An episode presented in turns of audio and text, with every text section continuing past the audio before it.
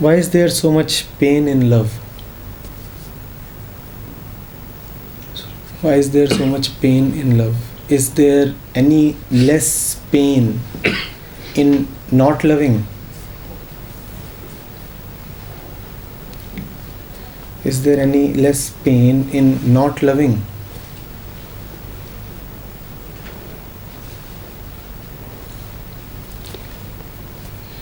And if pain is what you will have,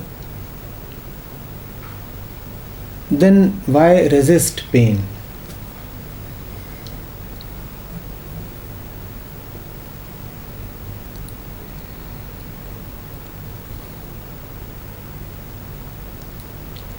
You see, a mass of resistance we are, a mass of prejudices, likes and dislikes, that's what we are. Hmm? That is what is called as the personality. If this grows, then obviously pain grows because if this grows then you are dividing more then you are rejecting more then you are discriminating more choosing more then you are more in expectation. If this grows then obviously there is pain. If this reduces even then there is pain. If this reduces then there is pain because this mass is what we are identified with. If this reduces then we feel that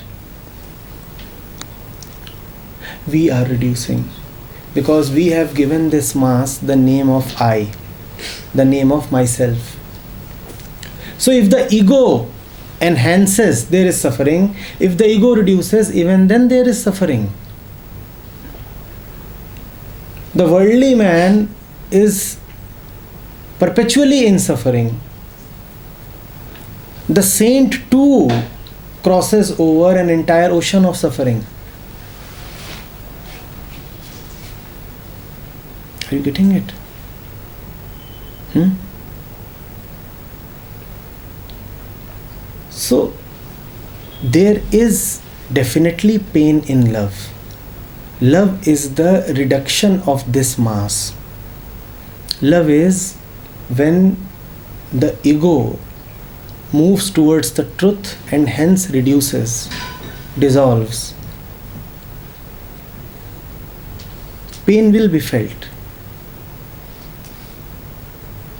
But you could have complained had pain not been felt in any other situation given the human condition, pain is inevitable.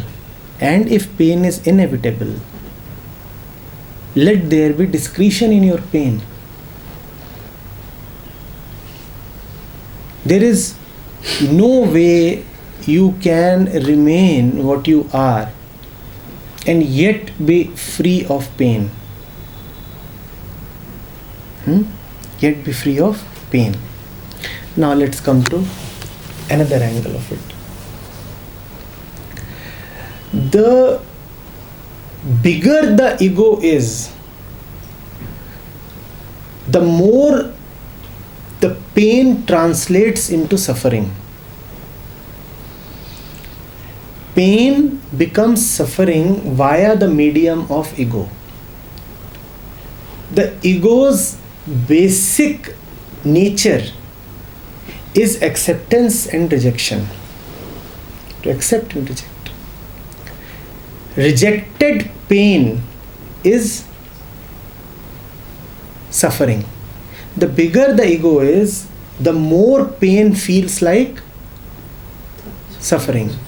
And if the ego is not so big, then even a lot of pain will not feel like a lot of suffering. Are you getting it? pain is not automatically suffering. Pain is translated into suffering by the medium of the ego. ego. So, if the we said we had said that there are two kinds of pain. When the ego grows then there is pain and when the ego reduces there is pain. Now if the ego grows and there is pain will this pain translate into a lot of suffering? Yes. yes. Yes. right? Because the medium of the ego was needed to let the pain become suffering now if the pain is precisely because the ego is growing then there will be a lot of suffering. But if the pain is there because the ego is diminishing then in spite of the pain the suffering will be lesser. Are you getting it? Because you will not be resisting pain. Because you will be knowing what this pain is all about in fact in the depths of pain you may come to joy yes so if you have to choose between two kinds of pains one that comes from rejecting the truth and the other that comes from following the truth. You must know which of these is to be chosen. And remember, as long as you remain the chooser, you will choose only the pain that comes from rejection of truth. Hmm? Pain is tied to the human condition pain is what led the Buddha to say that life is suffering. Hmm? That is his first noble truth. Life and suffering go together. If you have to have pain, choose your pain wisely. And this wisdom will ensure that your pain does not become suffering. Are you getting it? Hmm?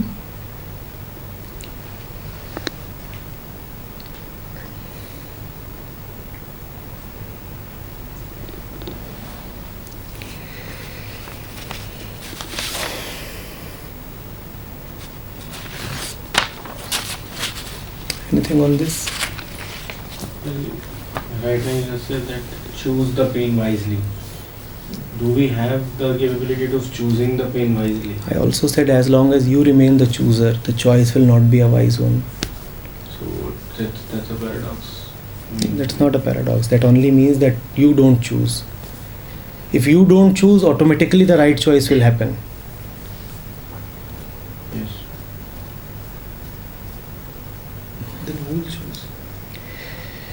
Maybe this is the choice to not to choose. If you don't choose, won't action happen? Just let it flow, let it flow. It is already flowing. You don't even need to let it flow. Don't interfere, that's all.